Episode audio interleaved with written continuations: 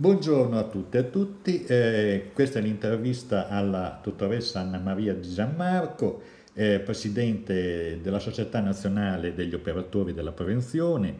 Eh, siamo qui per ragionare con lei su quelli che sono gli aspetti eh, più eh, significativi dei cambiamenti in atto anche del lavoro degli operatori della prevenzione.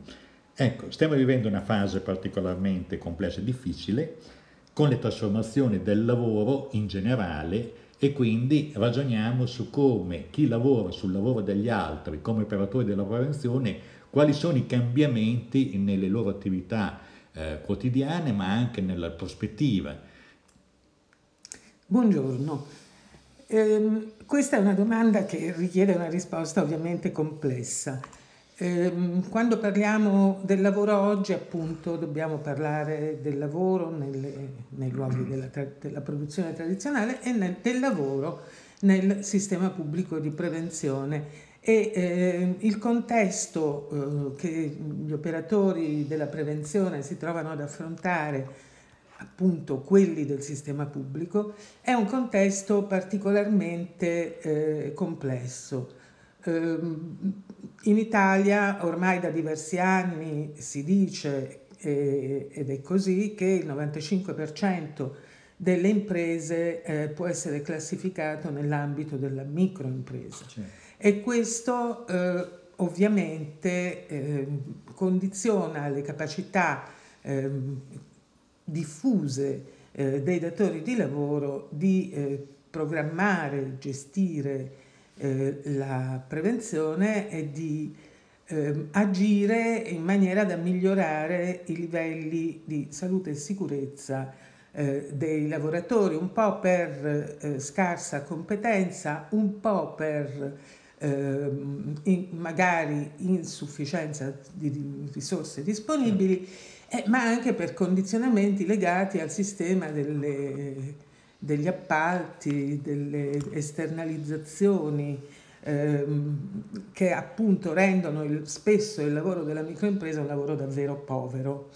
Eh, con conseguenze eh, immaginabili anche sulla, eh, sulla, salute dei lavoratori certo. che eh, si trovano in condizioni di incertezza, di precarietà, lavorando spesso a fianco di eh, lavoratori e lavoratrici più eh, tutelati eh, perché appartenenti ad imprese eh, più grandi con contratti di lavoro più ehm, garantisti in qualche modo, eh, se così si può dire certo. in questo momento dei contratti di lavoro.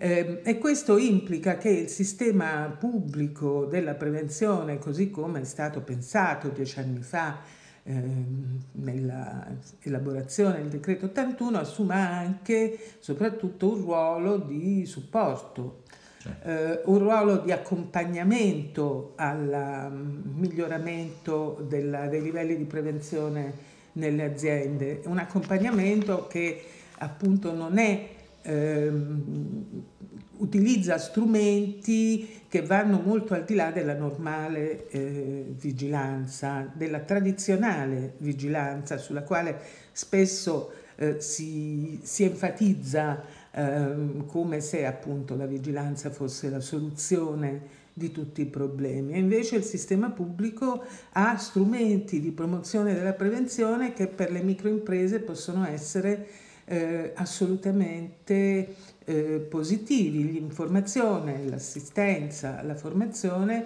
quindi la diffusione di conoscenze, certo. di eh, competenze sulla modalità eh, per il miglioramento appunto dei livelli di salute e sicurezza che eh, il sistema pubblico è in grado, sì. deve essere in grado. Ecco, bene, allora, se questo è il contesto, come possiamo immaginare eh, che si possa trasformare eh, il modello organizzativo e le modalità operative, gli strumenti di lavoro di un operatore della prevenzione per coevolvere con i processi di trasformazione del lavoro. Cioè, cerchiamo di immaginare, facciamo conto di essere in un laboratorio dice, in cui si realizzano i desideri, eh, che ciascuno poi con la sua esperienza di ogni giorno nel lavoro dice, ah se potessi fare, se potessi avere la tal cosa, se potessi... Ecco, eh, eh, eh, sì, ecco, è, è, molto complicato immaginare dalla situazione, a partire dalla situazione attuale, certo. eh, perché eh, dovremmo ragionare su orizzonti molto distanti da quelli che ci troviamo eh, in questo momento davanti.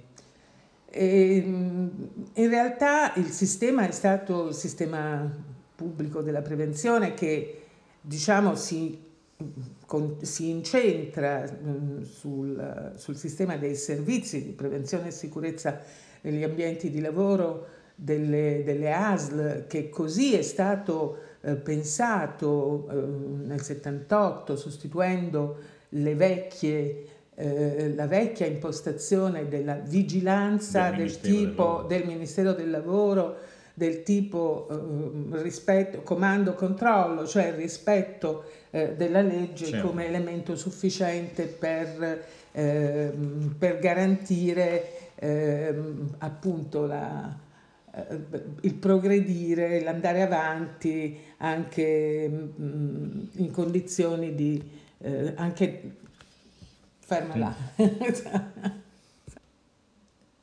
Il rischio in questa fase mi sembra quello eh, di cadere in routine che ripetono modalità operative del passato eh, che vengono ripetute però in contesti completamente trasformati e quindi eh, si rischia che questa vigilanza, questa procedura dei controlli abbiano scarsa efficacia perché il mondo è già andato oltre, è andato in un'altra dimensione.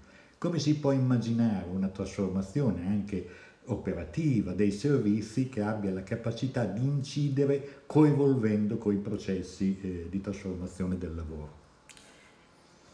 Bene, eh, i servizi di prevenzione delle ASL che, a cui eh, da dieci anni si è ribadito che compete regolare i processi di prevenzione all'interno dei luoghi di lavoro, vivono ovviamente una difficoltà che è la stessa che, che viene vissuta nelle organizzazioni che sono chiamati a uh, controllare, indurre, accompagnare nel miglioramento dei livelli di salute e sicurezza.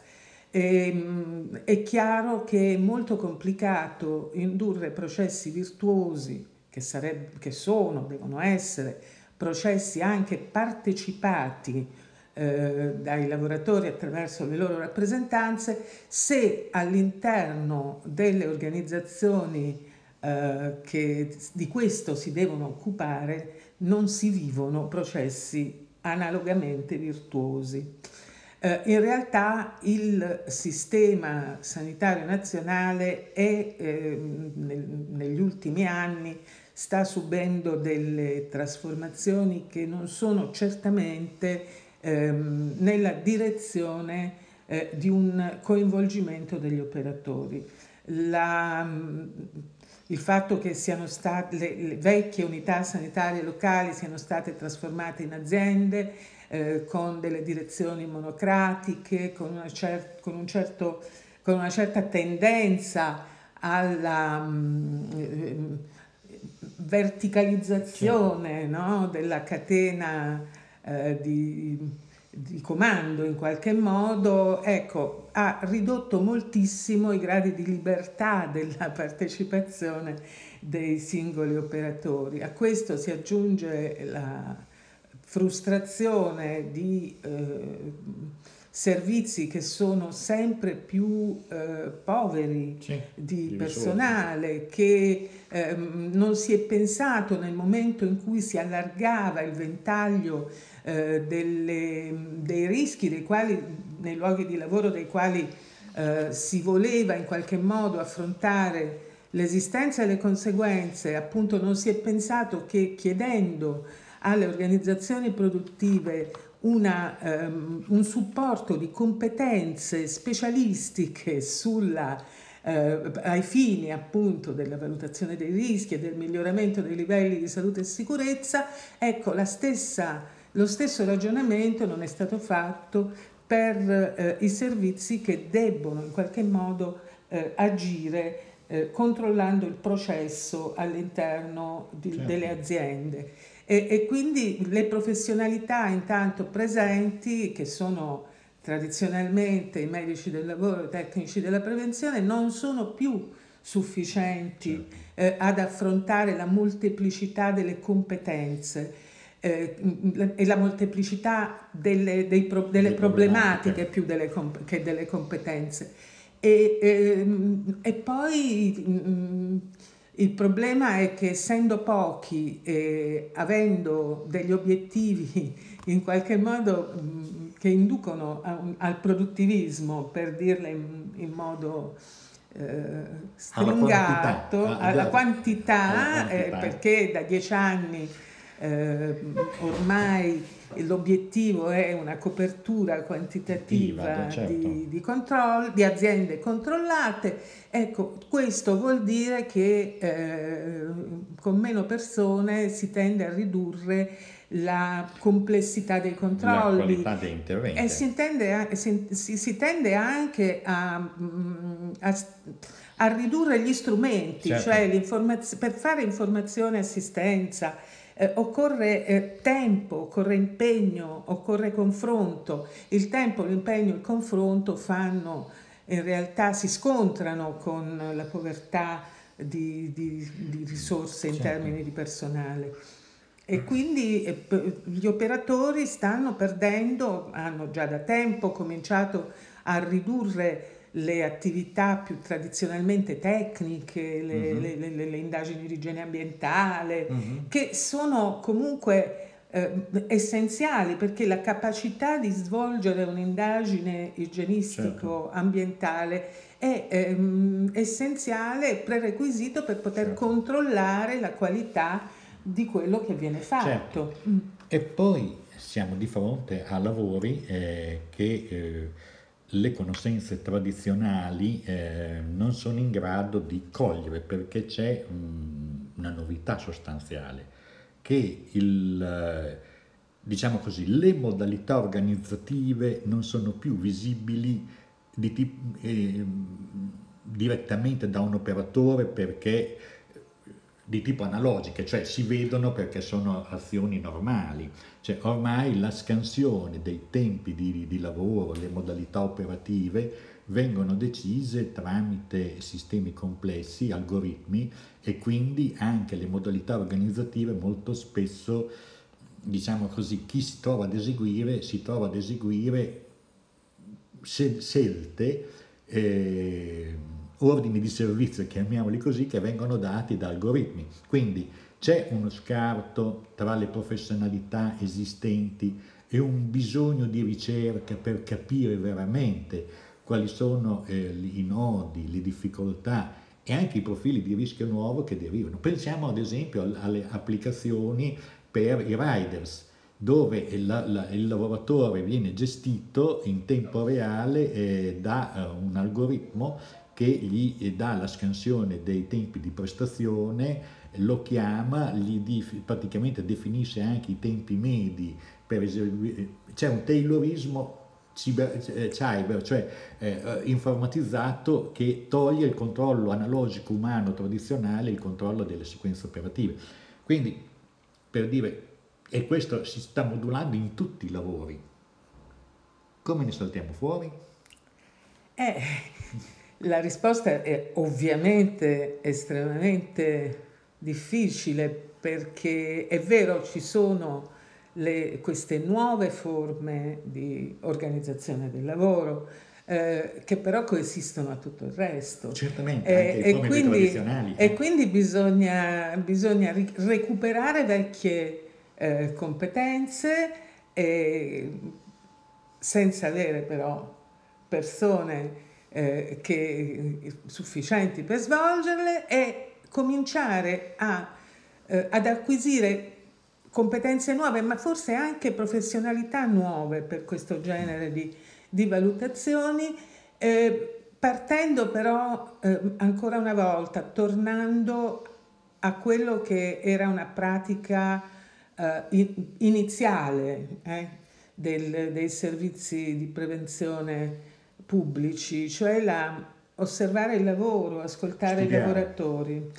Eh, il confronto con i lavoratori, certo. il tempo per ascoltare le loro storie, i loro vissuti e per riuscire insieme. Io trovo che Fantastico. nulla. Questo è, è, forse uno dei problemi che è venuto via via calando, perché si è proceduralizzato molto per avere un risultato quantitativo eh, nella vigilanza, cioè a un certo punto certo. non si ascoltavano neanche più i, i lavoratori, si andava a vedere direttamente e poi c'era un rapporto. Certo, lo stesso coinvolgimento dei rappresentanti dei lavoratori per la sicurezza lì dove esistono e non sono tantissimi luoghi in cui esistono rappresentanti dei lavoratori per la sicurezza davvero scelti dai lavoratori eh, ma il loro coinvolgimento è via via, via via, via via venuto meno. Sì. E, mm, e questo ha, mentre invece per paradosso, e questa è una roba su cui sarebbe necessario fare una riflessione, eh, i servizi hanno un contatto molto più costante con, con i datori di lavoro, certo. con i loro consulenti, con i responsabili dei servizi di prevenzione e protezione. Questo è un equilibrio che spostato in maniera sull'impresa, ehm, sì, sull'impresa direi in maniera paradossale, visto che l'obiettivo è quello di eh, migliorare i livelli di salute e sicurezza di chi lavora. Mm. Eh, esiste poi tutto il problema, eh, appunto, abbiamo citato i riders, del lavoratore finto autonomo, certo, di certo. quello che potrebbe, e, e che sfugge, ma sfugge anche spesso al contatto, per il quale sarebbe probabilmente necessario recuperare mh, relazioni con forme di aggregazione, con eh, insomma un po' più di ehm, presenza eh, del, del, servizio pubblico nella, nel contesto sociale. Sì. Cioè una relazione che non sia più... Oggi è molto complicato, bisogna eh, esternalizzare certo. le relazioni perché è tutto dentro l'azienda sanitaria eh, questa capacità di prendere contatto, ma soprattutto anche di lavorare in integrazione a volte dipartimentale, perché eh, le relazioni che si possono stabilire attraverso eh, operatori di altri servizi, certo. penso ai servizi di genere degli alimenti per esempio, che nei luoghi dove si somministrano alimenti o nella, nel, nei, nei luoghi disgregati no, della, de, dei servizi eh, per la ristorazione sono molto più presenti, oppure ai mm, veterinari che in certo. qualche modo sono cioè, presenti cioè, in delle realtà. filiere di conoscenza. Ricostruire filiere di conoscenza lavorando in integrazione con sì. altri.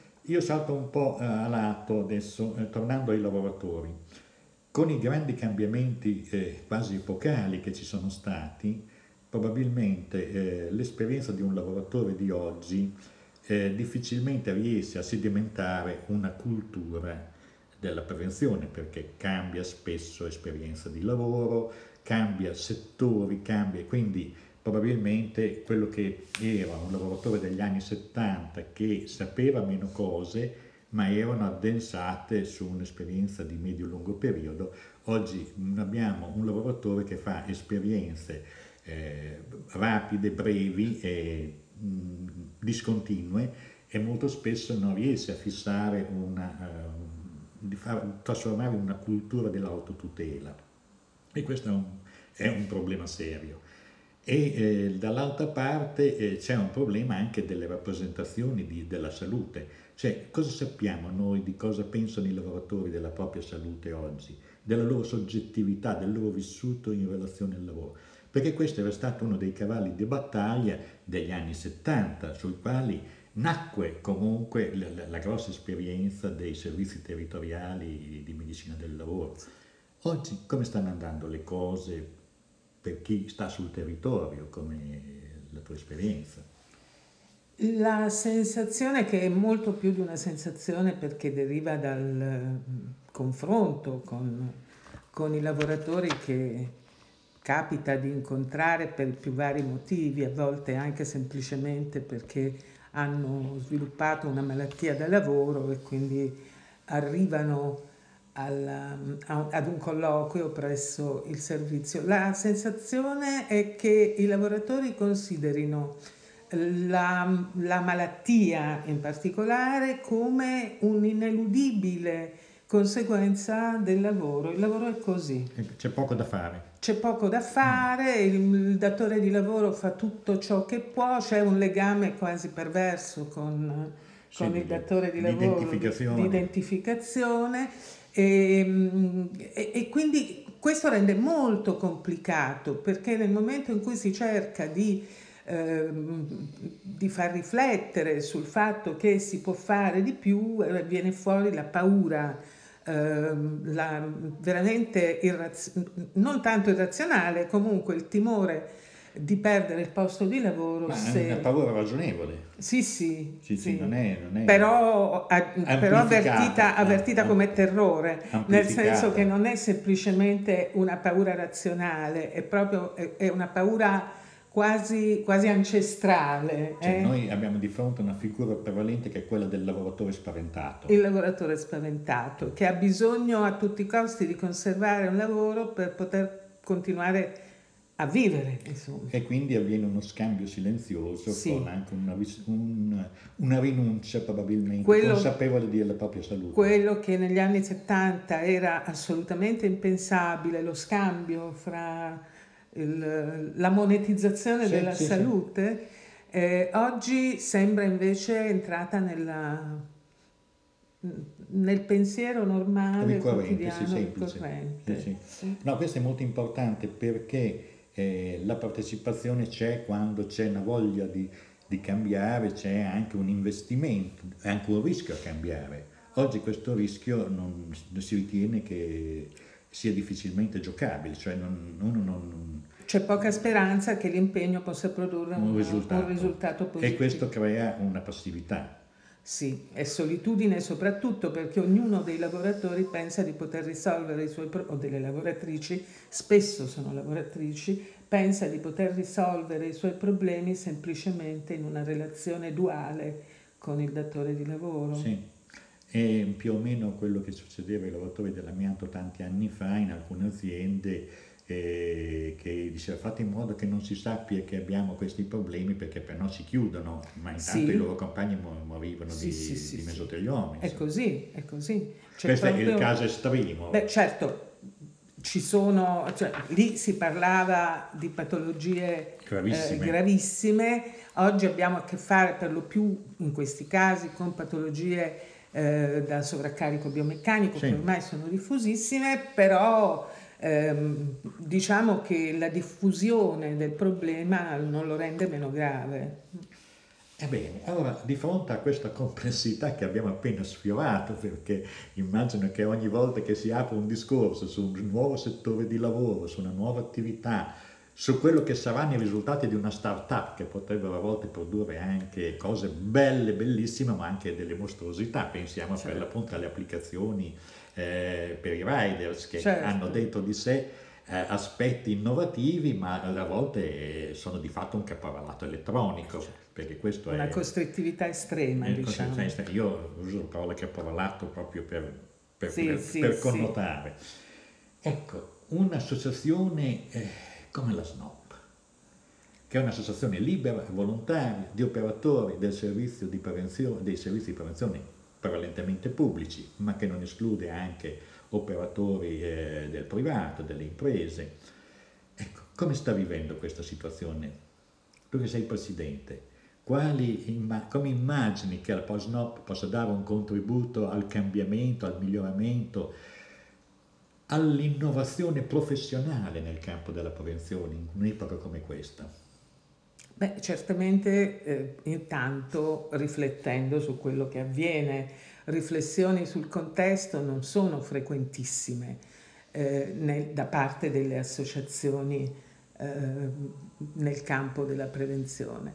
Eh, riflettendo sul contesto, allargando il campo, noi abbiamo ehm, un progetto di che dovrebbe arrivare alla condivisione eh, di tutti i soci di estensione delle possibilità di adesione alla nostra associazione anche al di là di chi si occupi professionalmente di prevenzione, perché siamo convinti che l'impegno per la prevenzione ormai come il lavoro non ha più confini, sconfina nella vita, ormai le 24 ore sono pervase di lavoro in generale ed è difficile distinguere il momento in cui si lavora da quello in cui non si lavora. Spesso, eh, se pensiamo al job on call, è il massimo della... Certo, certo. Eh? E, ehm, ecco, nel, lo stress questo, d'attesa lo stress in attesa, di una chiamata eh, certo, che poi eh, magari non arriva. Che non arriva ed è uno stress o doppio quando arriva nel oggi, momento eh, meno opportuno. eh, eh, certo.